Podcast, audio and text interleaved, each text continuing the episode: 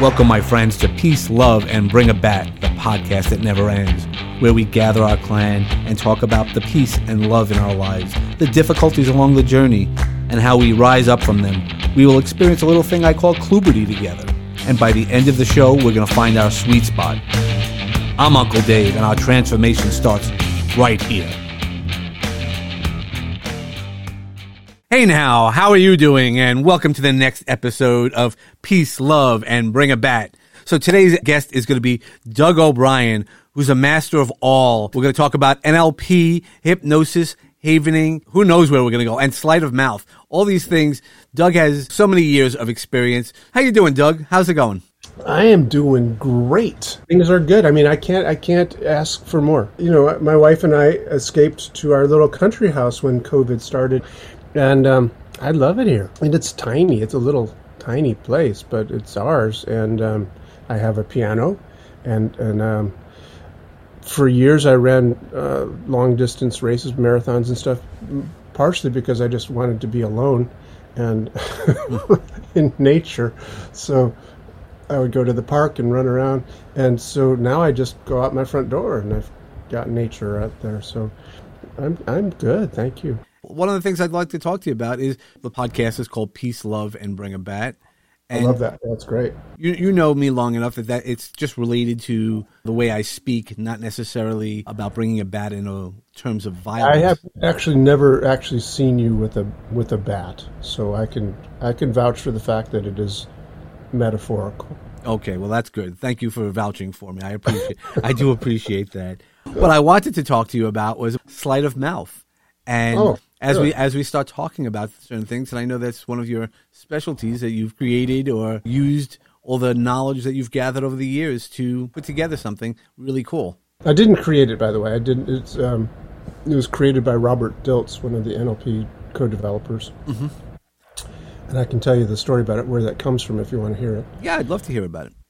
All right. Well, you know how um, NLP, a lot of NLP is, is derived from Richard Bandler and John Grinder, the two founders of NLP, um, modeling the expertise of other people, like Milton Erickson, who does Ericksonian hypnotherapy, and Virginia Satir, who did family therapy. They, they would model them, see how do they do what they do that makes them so exceptional. And um, as much as they were able to, they were, you know, extract from their these these exemplars abilities, these these these methods of doing hypnosis that were uniquely Ericksonian, and they you know, made it NLP, and they took Virginia Satir's family therapy stuff and made it NLP, and, and it took uh, Frank Farrelly's provocative therapy and modeled it and made it NLP. So Robert Dilts was one of the co-developers. He was a student of these two guys and seeing how they did that all the time, and then noticed how Rob, R- Richard Bandler himself had an expertise of persuasion. He was just this awesome persuader. He could persuade anybody about anything. He was just totally convincing. And so Dilt said, Well, I'm going to model him. I'm going to model that ability to persuade. And uh, long story short, that's what Sleight of Mouth is. It's Robert Dilts's modeling of how Richard Bandler was so very persuasive. Being persuasive is is one of the parts of NLP, uh, and I know you're a master practitioner and you teach the course. Master trainer, actually, but who's counting? Yeah, yeah. Go ahead. Well, if you're a master trainer, you must be a master practitioner. Oh, that's true. That's true. right. I know that uh, many people have taken your course, and the conversations that you and I have had, and the books that you've suggested for me to, to read. How'd this all come together? If you were a pianist, uh, or you still are a pianist, nobody's taken that away from you. How'd this all happen? I was a pianist. I was a, I was playing rock and roll actually in New York City for a living, teaching piano at the Brooklyn Conservatory of Music, and um, and I had a, a girlfriend who, for some reason, got interested in this Tony Robbins stuff um, friends of our f- friends had told her about it, you know, this firewalking nonsense, and so she went off and did it. And then she had to get me to do it too. Back in the days, back in the early 80s, mid 80s, 85, 86, um, Tony, nobody knew who Tony Robbins was. He was an unknown person. Um, but he modeled he yeah basically modeled the the methods of EST, the Werner Erhard stuff, EST, which is now called the Forum, and in those seminars, once you've once you've gotten a person to take the seminar, then you get that person to bring their friends and family to the next time it happens. So that's what Tony Robbins' marketing strategy was. You know, get people to bring their friends and family. So my girlfriend at the time set her sights on my taking the training the next time we did. So um, I think it was April of 1985. I took my first firewalk seminar, and and mostly just to get her off my back. You know, just shut up, will you, with this firewalking? And so I, I, went to this first firewalk, and it was an introduction to NLP. Tony Robbins used this firewalk metaphor to teach how you can do things, change your state, change your um, ability and beliefs with NLP. You can even do crazy things like walk across hot burning coals without burning your feet. So it was a it was an introduction to this NLP stuff, and um, I was I was impressed. I thought it was really cool. So I did the whole, not just the Friday night, but I stayed for the whole weekend, did the whole bigger introduction to NLP, which is what the weekend was. And the reason they wanted to introduce you to NLP because their big ticket item was this NLP certification course where you could go for two weeks someplace and uh, learn everything you'd need to know to be an NLP practitioner certified by Tony Robbins. So that's what I did the following year. It was interesting because I didn't have any money I was a musician. Did I mention that? So um, had no money, but I kind of sweat equity worked my way up to you know earning a ticket to it, and uh, went and like I said, just kept going back, kept volunteering and, and uh, worked my way up and was was smitten by it. I liked it a lot, so I kept going back learning more. And by the by the time I was there, and um, at the certification, Tony Robbins had brought Richard Bandler to the training. It's like, who, who's this guy? Who, who's this guy doing Tony's technology so well? I mean, that's. I thought Tony made it up. I didn't know. Um, so there's Richard Bandler, the founder of it, and Robert Dilts, the co-developer of it. Amazingly, powerfully effective people, but nothing like Tony at all. So I said, well, there's more to learn here. It's not just about you know doing what Tony does and emulating him. It's like finding what's the, the core of it. What's the what's the structure underneath what these guys are doing, and finding you know basically my way of doing that. So um, I studied with those guys too. I went and off and studied with Bandler. I went off and studied with Dilts. I went off and studied with Dave Dobson, who's a hypnotherapist. Um, yeah, just was a seminar junkie for a while, all things NLP. And the more that I studied NLP, the more it uh, led me back to its roots of Ericksonian hypnotherapy. And I fell in love with that and still am. And, yeah, no, no, it's it's so powerful when you get to blend the two, uh, you know, or the, all the different techniques. It's not only two. There's so many different techniques, and I know you're a havening.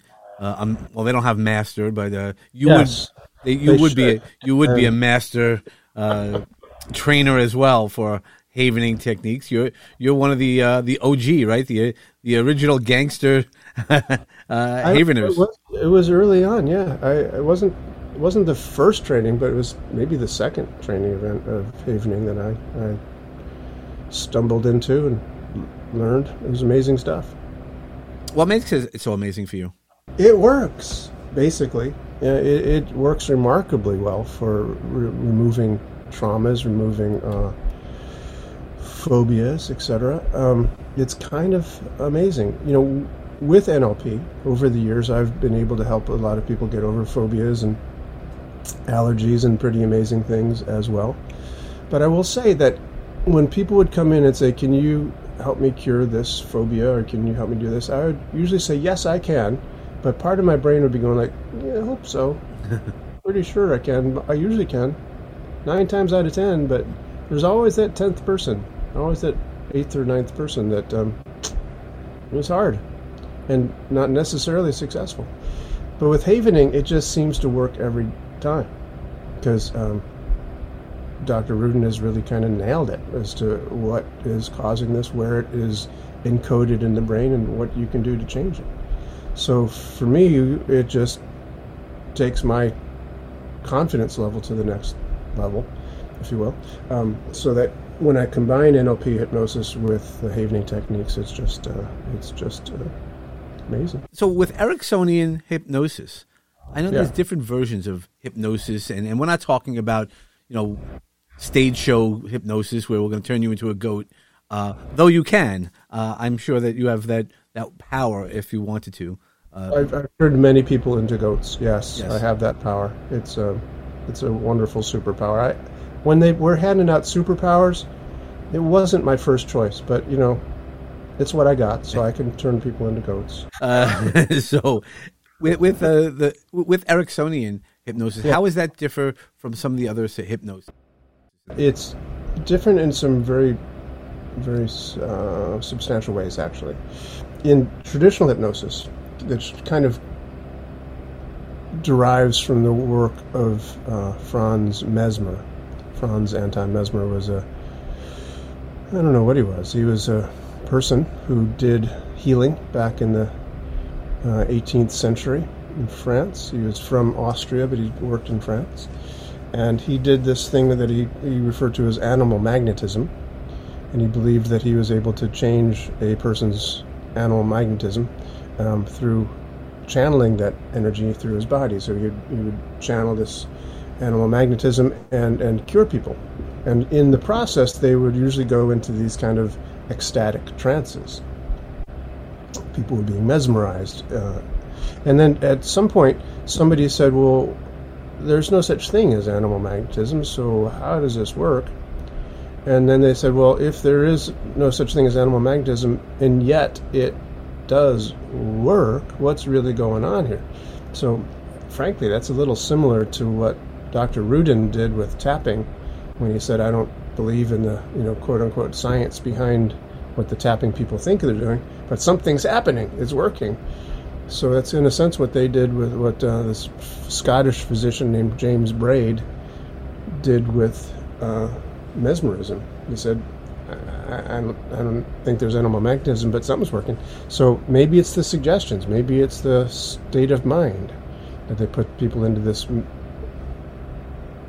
Doesn't necessarily have to be ecstatic trance, but this sort of trance, this focused state, and then give them suggestions, and it's turned out to work pretty well. Erickson discovered early on in his life that people kind of live in trances. We, we exist in a trance, and the unconscious mind is not something to be feared. It's it's who we are, and it's how we operate, and we can you know learn to uh, direct our trances more uh, effectively, and so that we can become better, more effective human beings. But he also realized that stories have a power to them. So often, when he would do be doing his trances, he would tell stories and use metaphors to give the suggestions. So instead of, saying, you know, as I count back from ten to one, you'll go deeper and deeper into trance. And then when I snap my fingers, you will be a non-smoker, you know, kind of thing. Instead of doing that, he would just tell stories about how people can change patterns rapidly. I remember I had a client once who wanted to quit smoking now. So he'd tell stories about you know, goats, maybe, but he'd tell stories, and within those stories, he'd give suggestions, and uh, it worked really well. What type of suggestions? Like quit smoking, damn it, like that. I think that's That a really good suggestion. suggestion. There you go. I'll stop smoking. No, it, it's it's working. Look, I haven't seen you smoke since. Um, but yeah, su- suggestions, like, you know, like like you can. Uh, you know, it depends on what the person's coming for. It, it, it works for a whole lot of things. So the the idea is this: that what Dave Dobson referred to as the other than conscious mind, and Tony Robbins, you might have heard him if you do Tony Robbins work at all. He uses that phrase, "other than conscious." It's it's it's a f- phrase that Dave Dobson coined because he believed it was more accurate and more, um, what's the word, uh, courteous to that part of our our, our our being, our other than conscious mind. So it's not unconscious. You're not unaware of it. You're aware that you do these patterns, but you do them anyway. Well, we don't know why We're we do not- them, right? We don't always know why we Yeah. do those patterns. Way to him. It just and if oh damn, I did it again, you know, kind of thing. Can't believe I ate the whole thing. So er- Erickson would, you know, sometimes induce a trance directly, and sometimes he would just tell stories that would induce the trance indirectly. But people would get into these trance-like states, and then he would say, "Yeah." And sometimes you can quit smoking now, and give the suggestions in a kind of embedded command. Sometimes he would just tell a story about somebody who did quit smoking, or he'd tell stories about people who quit eating carrots. And then uh, he'd talk about, about maybe a goat who quit eating um, tin cans, you know, and tell these metaphorical stories about somebody else who quit something that they didn't want to do. And he'd sometimes tell two or three stories that are very similar to each other. And then um, the person's other than conscious mind would sort of put one and one and one together and equal three.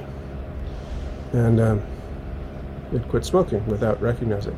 There's also, he's a very astute uh, observer of language, Milton Erickson was. So there's a thing called presuppositions in his language of his recognition. So, for instance, there's a famous story where somebody came to him and said, I don't believe in this hypnosis stuff. I don't think you can just, you know, put me in a trance and make me quit smoking. I've been smoking for years. I like smoking. I don't have any intention of quitting smoking. So Erickson looked at it and said, Well, then how surprised will you be when you wake up tomorrow as a non smoker? and the man said, Well, I will be very surprised. And he said, That's right. you may go now. and, the guy quit smoking. And but what's embedded in that language is he didn't say, "Will you be a non-smoker?" He said, "How surprised will you be when you wake up tomorrow as a non-smoker?" And the guy answered the question saying, "I will be surprised." Right. So he's accepting this presupposition that I will be a non-smoker, and he was just talking about how surprised he'd be. I'll be very surprised. So he's, he he swallowed the, you know, the bait, if Hook. you will. Yep. Yep. Some of our thinking, eh, it's about changing our language. Uh, I always talk about language because there's the R in heart when I talk about it. The R in heart. Yep. This is always an R in your heart. No matter how you spell heart, there will always be an R in your heart. How about that? And for me, uh, I talk. That's what I talk about: rise, resilience, recalibration is a, a- an R. So Yeah. you know, so there's lots of different pieces of that, and I always ask uh, most of my guests for what's an R that you might want to use. Yeah, resiliency is uh, great, isn't it? It's it's a it's a big thing, and rebirth. Um, gosh, there's, there's there's there are thousands of R words that um, I'm sure are, are wonderful. Yeah, the reason why I do it is uh, because when we spell it in English, there is an R in your heart. Uh, that's how it's spelt. But also because it's grounding. I, I, I bring that uh, because earth and heart are the same letters, arranged differently, of course.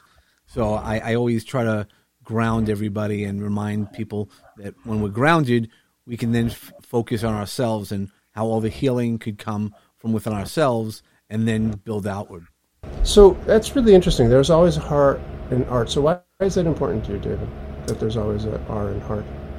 because uh, I, I like the, the the play on that uh, earth because I, I talk about grounding in my own work and also uh, I like ours. Uh, there are ours. So when I talk about my phoenix rise, I talk about the rise, the resilience, the rebirth, or sometimes, as you know, when you work with somebody, you just have to reset, right? Reset to normal and Yeah. go back to what your original programming is, right? Our original, original programming out of the box is let's just breathe, eat, and poop, right? That's what we do as a baby. That's all the other programming becomes some of the obstacles that we have to overcome and some of the opportunities that we have to improve ourselves. So, David, you're bringing the bat thing. Reminds me a little bit about my friend um, Dan Millman's book, The Way of the Peaceful Warrior. Mhm. That the idea of, um, uh, I think it was, who was the, who was the, which president was it that said, uh, Teddy Roosevelt. Speak softly and carry a big stick. yeah, yeah, speak softly but carry a big stick, bring it back. Yeah, Dan Millman was like, you know, he was a peaceful warrior, but he was a warrior, you know. Well, you know, I, I was uh, on a podcast and, and I had somebody on my podcast whose podcast is called One Sharp Sword. And we started talking about it, and he goes, "Wow!" So his sharp sword is, you know, again, you need to make sure you have the right resources. Another R word, by the way, mm-hmm. Uh, that you want to use, and you need to have that the, the sharpness because you want to be cutting edge in, in his references, but you also mm-hmm. need to have, like for me, the the bat is creating those boundaries, creating those non-negotiables that we need. So, in a way to either attack or defend is a big difference, right? You could be a warrior in in either way, yeah. and it's not only a warrior as being fighting something to take something; it's also to protect what's yours and creating those boundaries. You're listening to Peace, Love, and Bring a Bat with me, Uncle Dave, Dave Shemetsky. I, I, like that's why I like the, the Bring a Bat. Uh, I had been using that phrase for a while, and when I tried to k- come together with something, I was like, but I want to talk about peace and love. Uh, you know, I really like the spirituality pieces of it, and bringing in guests of the spirituality that's what I was really looking to do. You know, go go with it and and help people find re- resources, and uh, that's why bringing on people like you who have been doing this for a number of years and have you know toads loads of experience. Uh, not toads, uh, loads of experience. Uh, you might have a toad uh, since you are living in the country. So, though you, you know, having that and letting people know that there's lots of different resources out there, and there's not one way. Because when I talk about my coaching practice, it's on the path. And as Ram Dass says, I use over and over, we walk each other home. And but we all walk on a different path. We might be walking together, but it's your path is your path and my path is mine. So we just kind of learn that way. So that's where this all came up for me. That's cool. I like that, and it's also interesting. I, I like the. Um, I've always liked the kind of duality of things. Like I used to sign off in the letters that I'd write. I used to sign off say, um, "Take care, and take risks." Yep. You know, not one or the other, but but both. You know, because we have to always want to be pushing our boundaries, and yet there are also boundaries. You know, there are those non-negotiables, as you'll put it. Um, I like the idea of uh, the Ericksonian notion of, of both and awareness. That right. things can both be good and bad, or off and on, or you know, safe and risky at the same time. Well, that's one of the things. So, so the gentleman, uh, Dr. Wayne Purnell, uh, who I interviewed, who the host of One Sharp Sword, that was his uh-huh. word. He said his R word was risk well, and he told us a story because you, you don't want to just stay in your box. You know, you want to take risks, but you also want to take calculated risks by education, not just jumping off a, a bridge and going, okay, I hope that there's a something nice to land on, or is my ankle attached uh, in a bungee cord? Uh, yeah. You would rather prepare that beforehand and risk yeah. well. Jump out of a perfectly good airplane, you know, have a well packed parachute when you do so. Um, yeah, for sure. For sure. And it's also interesting that uh, that kind of duality thing is. Um, kind of how I live my life. There's a, a quote I had over my bulletin board for years, for many years. I don't have a bulletin board anymore, so I, I don't know where this quote ended up. It's probably in a storage unit somewhere. Um, COVID has changed things. I've lost my office and, you know, things like that. So, uh, but the quote is basically from the woman that started the Shakers, the Shaker religion. I think her name was, name was Mother Ann Lee or Sister Ann Lee or something like that. Um, but the quote is basically this: She said, "Live your life as if you knew you must die tomorrow, and at the same time, as if you were going to live for a thousand years." And I like to think, and isn't it nice to know you can enjoy both at the same time? Because that idea of you know the Shakers they're famous for what? Making great furniture, shaker shaker chairs, shaker boxes, right? Because they made them well. They made them to last a thousand years, and and they will. Those shaker chairs will last, you know, a long, long time. Um, but to to have that balanced with, you know, knowing you're going to die tomorrow, you know, you you you treat this moment as precious. You know, this is a, an amazingly precious moment to be talking to each other on Zoom like this. This is an impressive, impressive amazingly impressive uh, precious moment to be looking out the window and seeing trees and, and hearing birds and seeing the sunshine and it's it's like amazingly precious. We'll never get this again. So I'd love to be able to, you know, live my life as if I'm going to die tomorrow, to appreciate all these things that are so precious, and also, you know, to do good work so that hopefully uh, leaves something of a legacy as if it could last for a thousand years.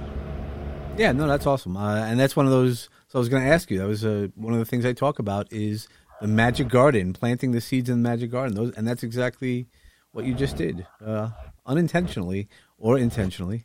Uh, but you know, just giving people the idea that you know we should in, embrace the every moment because we don't know what's going to happen next, uh, both good and bad. You could plan. You know, shouldn't worry about chicken being chicken little and worrying about the sky is falling, but the sky could fall. you know, and uh, but and that's why we do the best we can. And uh, that's that's one of those things that I, I talk about when I when I do a lot of the charity work with uh, Goons for Good, and try to build off like let's just help people today. Who am I going to help today?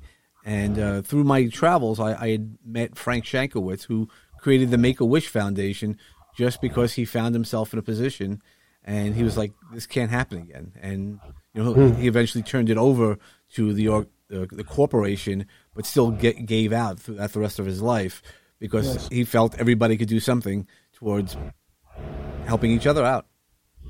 That's beautiful. Yeah. So I know you, you have a training by the time this recording is coming out. It's going to be past, but you also do have a bunch of trainings. Uh, you haven't had any dates yet, but in the fall. So pe- people. Yeah, I, I, I, teach a variety of things. I teach havening. I'm a havening trainer, as you said. So I do trainings. Most of them interestingly are online. Um, you know, you you know this obviously. Um, prior to COVID, havening was primarily done with the havening practitioner applying the havening touch to the to the patient or you know client, however you want to put that. Um, so you know the the havening practitioner would would you know rub the person's arms from the shoulders down to the elbows, or they'd you know, stroke their forehead or they stroke their cheeks. You know, they would apply the havening touch to the person. Since COVID, of course, we don't do that. Everyone's, you know, applies the touch to themselves, which is equally effective. You know, so you're stroking your own forehead, you're stroking your own cheeks, you're stroking your own arms, you're stroking your own palms of your hands for the havening touch. Um, but you know, like many things, it's it's been wonderful to discover that you can have an incredibly effective training without having to leave home. You know, I've had people in my trainings from England and Germany, and you know, it's it's great Canada, you know, far away foreign lands. Um, whereas before, people would come to my trainings had to pretty much either be New Yorkers or willing to travel and rent a hotel in New York for a while. So it, it, makes it much easier. So I, I, do do trainings probably three, four times a year in the havening techniques. I have online trainings for hypnosis and online trainings for NLP and online trainings for sleight of mouth, all those things. So uh, yeah, it's it's been a, a, real blessing. It's hard hard to me for me to imagine what this COVID year would have been like if there was no Zoom. I mean, if there was no internet, and we just all had to stay home and like watch TV which I know a lot of people did, but I mean, there was, if there was no mass communication, be like, holy crap. Yeah. it would have been a very different year, I'm afraid. Yeah, no, we definitely experienced it. And, and so that's what you, you see this staying this way, at least in, in terms of your trainings, not necessarily, uh, you're not looking to go back to live uh, trainings. I, I'm not looking for it at the moment. In fact, interestingly, I was I was preparing to do mostly online trainings prior to COVID, before anybody had ever heard of COVID. Um, I was, I'd, I'd gotten a, a, stand-up desk. I'd gotten, you know, the the webcam thing all set up. I'd, you know, gotten a, a URL for essentialcoachingskills.com, and you know, I'd set things up at this place called Kajabi for mm-hmm. online trainings, and um, I was all ready to go. And then suddenly, it was like COVID stomped on my my foot on the accelerator pedal. It was just like, Woo! Suddenly, suddenly it was in hyperspeed. It's like, how about now? Want to start now? So, Well, that's that's sort of what happened. I was going through a bunch of challenges, at, and then COVID hit, and the one thing that I personally feared was being alone. And guess what? I was stuck for a majority of my time alone, and which actually turned out to be the best thing that could have happened to me, because that's what got me to focus on this podcast I've been talking about for a while, and all these other pieces that have sort of fit in, including my TEDx and a bunch of books that are coming out in the fall. So it's Right. you know, it, it's it's what you take out of the experience, and it's not just oh woe is me. We we all look at our opportunities in every experience that is presented to us. so as you can probably tell, I I, I, I fancy myself as uh, enjoying humor. I don't I don't know if anyone else enjoys it with me, but um, I I like laughing a lot at things, make fun of stuff. Um, one of my teachers, maybe it was two. I, I'm not sure actually how many of my teachers said this, but they said, you know, if you can laugh at your problem, then you've got it instead of it having you. And that's a, a big change. It may be subtle change, but it's actually a very big change because there's a big difference between it having you versus you having it. Correct. Don't you think? Yep. No, definitely, uh, and that's why it's all about perspective. And when I talk about like filters, I, I think everybody has a filter. I'm a photographer, so I always talk about filters, and I, I say the love filter. So I've I've used the excuses uh, and examples of filters that if you put on the right filter, you can see differently a situation that you might have experienced. And then, because you're seeing it differently, you might react differently. You have the opportunity to act, react differently. And when we react differently, you get to change and be in more control of your experience. Yeah. Even even something in the past, if you look at it slightly different, it's kind of. I always go. There's that meme about talking about the play Grease. If you if, are you familiar with that play Grease? Yeah. yeah. Yeah. So they say that it's it, it could be either as we've watched it for years, or it also could be a possible theory is that this was all a dream uh, for the Sandy character as she was dying, and it was all going on in her head, and some of it could filter into it, and some of it couldn't. But once you hear it once, you're like, huh. You start thinking about it, and how many times you might have watched it, especially it's been out for you know a number of years, and because it starts out, she was.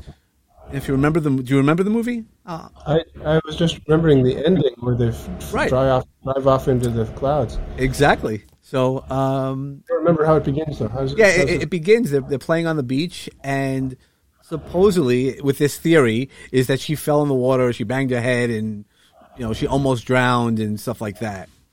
And the rest of it all became, you know, a mirage or you know an imagination of, of her head. But that's sometimes what we do, as you know, with uh, NLP or hypnosis, right? Sometimes we tell ourselves stories. And then we start believing them. It's a mo- it's a movie, right? Isn't that a that's one of the NLP techniques? Uh, you know, going into the movie and kind of replaying that movie differently. Yeah, it's true. I had never heard that. That's interesting. I'll have to watch uh, Grease again someday. Yeah, after you watch it, yeah, after hearing this and, and looking at some of the things, uh, I never could watch Grease the same way, but I, I have a special relationship with Grease. Uh, it was one of those first movies that I would I watched multiple times uh, when I was young. When it came when it first came out, I was like ten or, or, or something like that. That and Star Wars. Those were the two uh, big movies at that time. Wow, cool. Um, I I have a friend who was Jewish, and they took their grandmother who'd grown up in Russia to see Fiddler on the Roof, and uh, thought you know she'd probably relate to it a lot because she grew up in a town that was very similar to you know uh, Anatevka in the musical Fiddler on the Roof. And so when the movie was over, they said, "So, Grandma, what did you think? Did it remind you of, of home?" She says, "Yes, but I don't remember so much singing." That's a perfect answer. is there anything you'd like to leave us with? Any other gems or seeds of knowledge you'd like to plant and see? Well, I, I don't know if there's anything that I, you know, have at the tip of my tongue that'd be like the perfect closing seed planting, but I, I do I do like that idea of planting seeds in this garden. Uh, I've often thought that that's in a sense what we do, or I do with hypnosis anyway, is to offer suggestions, offer seeds that be planted there that people can either take or not take. Mm-hmm. You know, it's not me making you cluck like a chicken or turn into a goat or anything like that, but just saying, listen, David, if you want to be a goat, you can be. If that's if you want to be a goat or or not, right? Or not. but seriously, the idea of, of, of, the other than conscious mind in, in hypnosis is is I think a really important one. Because different from Freud, different from old ways of thinking that where your unconscious mind was a seed of uh, or a hotbed of seething un, unrealized desires like you know to be with your mother and whatever blah blah blah. It's it's not that. That's not it's you don't have to be afraid of your unconscious mind what you want to find is a way of of be, having a greater rapport and a greater integration and um, connection with your unconscious mind so for a long time i used to do hypnosis every day i used to do self hypnosis daily um, sometimes twice or three times a day but uh, for sure once a day. I, I, had a rule for myself that I would do self hypnosis that um, no trance, no breakfast is the way I put it. Because Milton Erickson once said that people become patients because they're out of rapport with their own unconscious mind. Mm. And so, to me, the the way of you know healing and the way of getting better, if you will, was to sort of just turn things over to the unconscious for a while, the other than conscious, uh, and let it drive the bus for a bit. Say, yeah, I'd like to go that way. Um, but you know, yeah, I think that's great uh, because I always talk about I call it the subconscious or the whatever you know it's the it's the self uh, when I when I talk about yeah. it. It's, yeah, you know, it's, it's the our conscious protects us in lots of ways, but it's that subconscious or you know self-conscious uh, is where all the magic happens. That's where the, the, the games go and the the playing gets to happen. Yeah, absolutely, absolutely.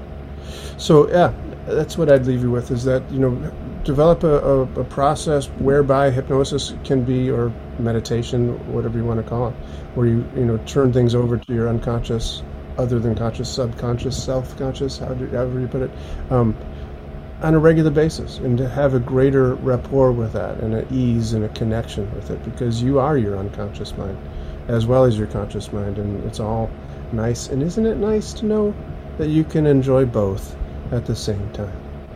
Yep, and that's it. Uh, and that was exactly what I was going to say. I was going to make sure that we have a rapport with ourselves because a rapport with ourselves definitely will lead you to peace and love once you can make that peaceful rapport with with yourself. But when you need to bring a bat, bring a bat, but make sure it's nonviolent and also know what your non-negotiables are and have a great day.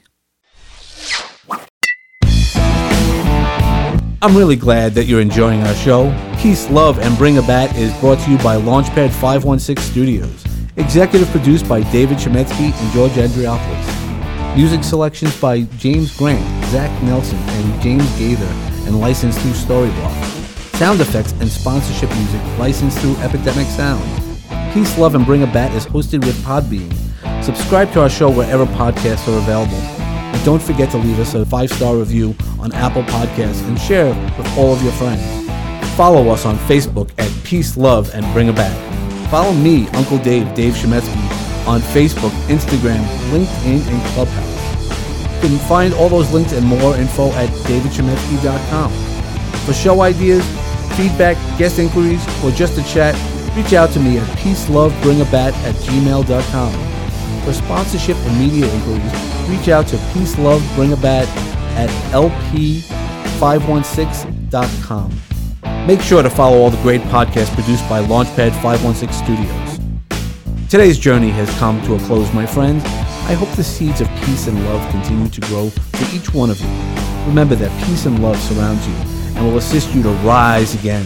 But don't forget to bring a bat for what you believe in. Namaste.